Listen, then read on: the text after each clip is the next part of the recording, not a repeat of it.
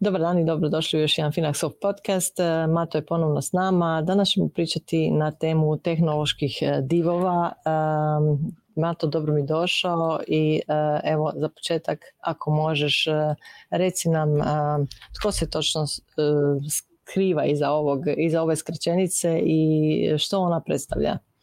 Pozdrav. Pa da, to je poznata, poznata skraćenica koja je već godinama na, na financijskim tržištima i za nje se kriju jedni od, jedne od najvećih tehnoloških kompanija na svijetu. To su naravno Amazon, Apple, Google, Facebook i Netflix. Zašto, zašto postoji te, te, taj akronim, zašto je osmišljen? Po principu se smatralo da će te kompanije biti najveće kompanije na svijetu, da će vlada cijelim svijetom, da ćemo svi mi biti više manje priključeni na te kompanije, koristiti njihove proizvode i usluge i da će u principu vladati svijetom, ne znam, u, u financijskom i tehnološkom smislu u budućnosti. I sa dobrim dijelom u principu to je točno. Te kompanije jesu doista najveće kompanije na svijetu. Ne znam, Apple je najveća, iza njega idu Amazon i Google, Microsoft je i tako dalje i tako dalje. Ali što se u principu dogodilo? Zašto su one još također postale poznate? Zato jer su imale puno veće prinosa od, od ajmo reći, pasivnog pristupa ulaganju koje mi ovdje konstantno ajmo reći dogovaramo jer je jednostavno ima jako puno prednosti u odnosu nad aktivnim pristupom. U principu to nije današnja tema jer to smo puno puta razgovarali o tome, ali su upravo radi toga one postale popularne. I onda se u principu postavilo pitanje pa zašto mi ne bismo jednostavno onda postoji i ETF-ovi danas koji repliciraju prinos tih dionica FENG, tih nekoliko zapravo samo dionica, onda ljudi misle možda da su diversificirani dovoljno, jer ako ulažu neke ETF-ove, onda su diversificirani. Ali ovdje u principu je usko vezan ulagački pristup samo za tih nekoliko tehnoloških dionica. I onda su ljudi jednostavno rekli, pa dobro, ako ove dionice zadnjih 4, 5, 6 ili 10 godina imaju prinos od ne znam 20% ili više godišnje, pa zašto bismo uopće ulagali u pasivno, u prosjek cijelog tržišta, zašto jednostavno ne bismo uložili ove FENG dionice koje će ovako jednako vladaju svijetom i vladaće u budućnosti, imaju odlične bilance, nemaju duga, tu do duše malo Netflix iskače, ali ovaj, zašto logika nalaže zašto jednostavno ne bismo ulagali u te dionice. I, i evo, tog je, od tud je nastao taj akronim FENG i evo, danas je jedan od najpoznatijih na svijetu. Zašto imaju tako dobre prinose zadnjih 5 eh, do 10 godina? Pa tu dolaze zapravo do disrupcija na, na tržištima. Prije svi znamo kako smo kupovali u dućanima, u trgovinama u zadnjih 50 godina. I onda je došao Amazon koji je to potpuno promijenio, jednostavno ljudima je puno praktičnije, jednostavnije s dva klika naručiti nešto da im dođe doma u tom trenu kad trebaju, nego da odu u trgovinu pa onda kupe još nešto pa troše vrijeme, troše novac, mora ići vamo tamo. Danas je to puno pojednostavljeno i upravo radi toga je Amazon toliko narastao, prihodi Amazona su nevjerojatno visoki i dalje raste jako visokim stopama jer upravo uzima tržište tim starim, ajmo reći staromodnim kompanijama. Slično je sa Googleom i Faceom. Svi znamo kako su se prije oglašavali ljudi, jumbo plakatima, na radiju, eventualno onda na televiziji, to kad je došlo najnovije. Sada sve više i više marketinškog kolača odlazi na Google i Face. I ne samo da, da je puno možemo kvalitetnije oglašavati na tim platformama, nego na tim platformama ljudi koriste sve više i više vremena. Znači, ajmo reći, sve više i više inventara ljudi imaju. To je kao da usporedite na televiziji koliko neka, neki program gledate. Danas svi ti programi zajedno gube u odnosu na Google i Facebook. I LinkedIn. Nam... I LinkedIn, naravno, sve te društvene mreže. Uzao sam Google i Facebook jer su oni ovom akronima, ali da, generalno vrijedi za sve, za sve online platforme, društvene mreže. Imamo primjerice Netflix prije ste morali na teletekstu gledat kad će vam doći emisija ili serija ili nešto da je možete pogledat. Danas ne morate ništa nikog čekat, gledate točno kad želite, što želite, bez reklama, bez, bez ikakvih smetnji, kad vama odgovara iz udobnosti svoje fotelje, gledate Netflix. I on je potpuno porazio sve te staromodne satelitske kompanije na koje ste se morali pretplaćivati, imati pristojbe im plaćati i tako dalje i tako dalje, koje vas onda bombardiraju reklamama i tako dalje i tako dalje. Znači sve su to nove kompanije koje su osmislile nešto novo što je jako, jako uspješno i što korisnici vole. I samim time su privukli stotine i stotine milijuna korisnika ili čak u slučajima Facebooka i Google milijarde. Jednostavno, ne samo što je na njima budućnost, nego jako, jako teško doći čak i novim kompanijama kojima, koje bi se bavile u tom istom segmentu s tim istim jeli poslom u tom tržištu. Jednom kada imate primat, dominantnost, zašto biste se sad išli prijaviti na drugu društvenu mrežu ako ste na Faceu? Mislim, nema smisla, nećete imati sedam. Tako da te kompanije stvarno kud im je teško konkurirati, kud uzimaju udi, odnosno kolač staromodnim kompanijama, kud su profitabilni, imaju dobre bilance i evo, danas vidjeli smo primjerice za vrijeme korone, kada, ne znam, ugostiteljstvo je palo sve što morate izaći van je palo, trgovine su bile zatvorene, kafići, hoteli, aviokompanije, kompanije koje iznajmljuju automobile su propadale, sve je propadalo, tko je rastao?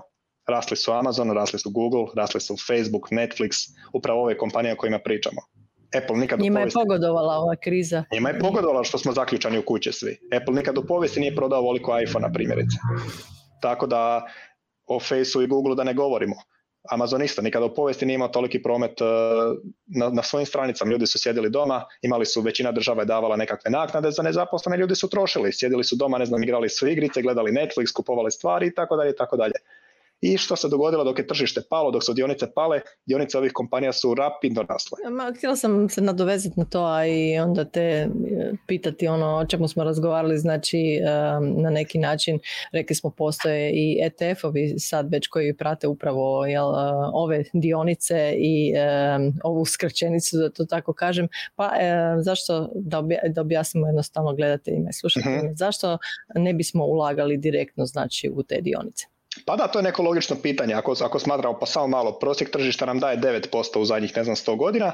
ETF, primjerice, koji replicira ove, ovih pet kompanija, nam je dao 20 ili 25% u zadnjih 10 godina. Pa zašto jednostavno ne bismo ulagali ove dionice ako znamo da kompanije rastu, da će to biti još sljedećih 100 godina i tako dalje i tako dalje.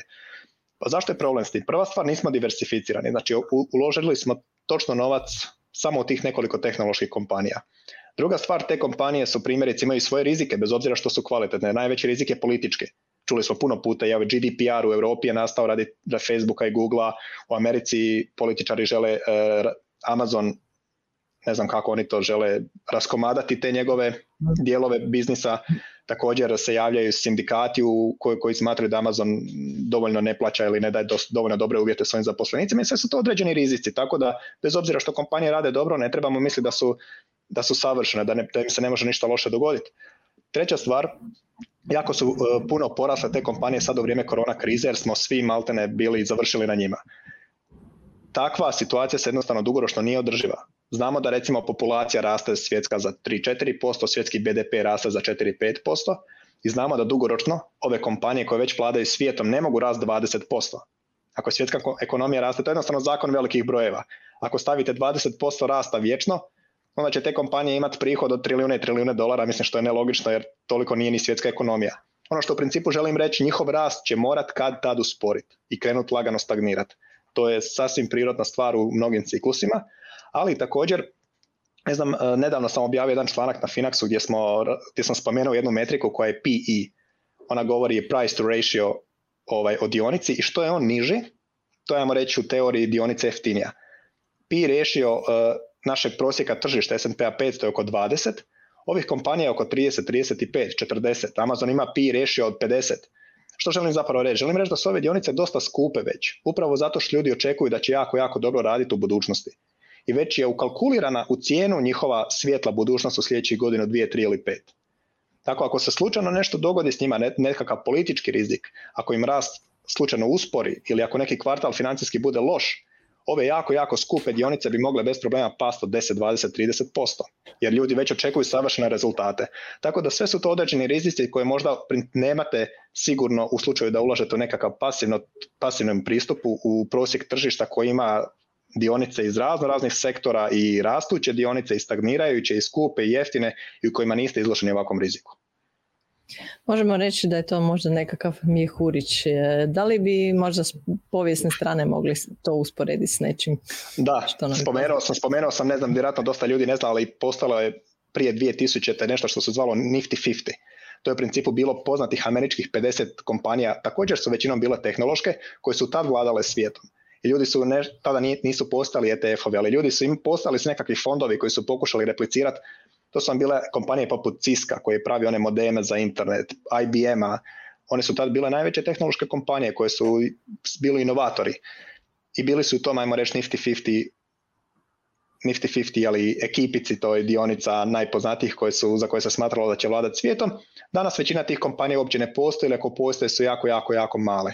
Znači da ste, da, da ste prije 20 godina uložili u te kompanije i držali tu investiciju do danas, prošli biste jako, jako loše. Puno lošije od prosjeka tržišta.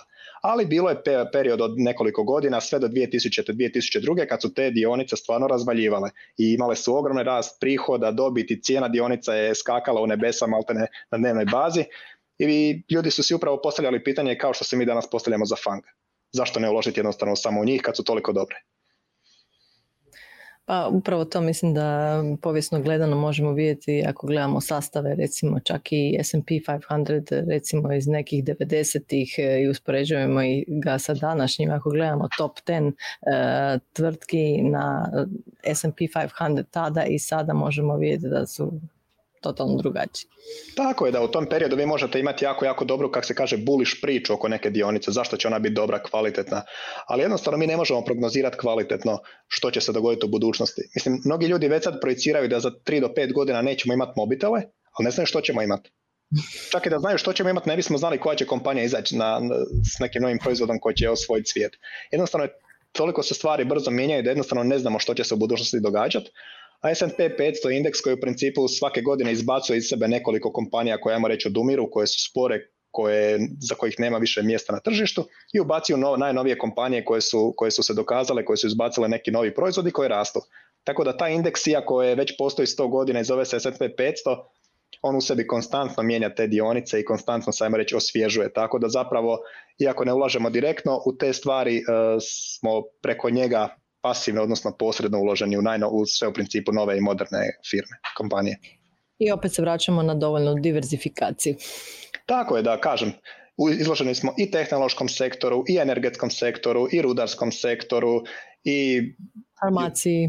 Pa, tako je, svemu, kućarskim ovim proizvodima, aparatima, izloženi smo svemu i skupim kompanijama, i jeftinim kompanijama, i kompanijama koje imaju nešto dugo i koje nemaju i tako dalje i tako dalje jednostavno nema potrebe da razbijemo glavu koja bi od njih mogla za 5-10 godina biti dobra, koja bi mogla biti lošija, bolja, koja je sad skupo evaluirana, koja nije, tako dalje, tako dalje. Hvala ti Mato na ovom još jednom uh, insightu. Uh, ovaj, nadam se da smo ljudima malo približili značenje tih tehnoloških divova i kako oni utječu u stvari na čitavo tržište i što možemo očekivati, to jest uh, čega se trebamo pridržavati i zbog čega na neki način trebamo biti oprezni kad razmišljamo o direktnom znači investiranju u njihove dionice. Pa da, evo, već kroz pasivni pristup imamo, imamo uložen dio novca u te firme koje, se, koje su, jesu već dio S&P-a 500 i tako dalje, tako da po meni osobno, naravno nitko ne zna kako će se u budućnosti cijena kretati, ali po meni osobno nema potrebe da se do, dodatno izlažemo baš samo za tih nekoliko kompanija. Hvala ti, nadam se da smo gledateljima i slušateljima približili i neke detalje na ovu temu. Vidimo se i slušamo se uskoro u našem sljedećem podcastu. Pozdrav. Bog. Thank you.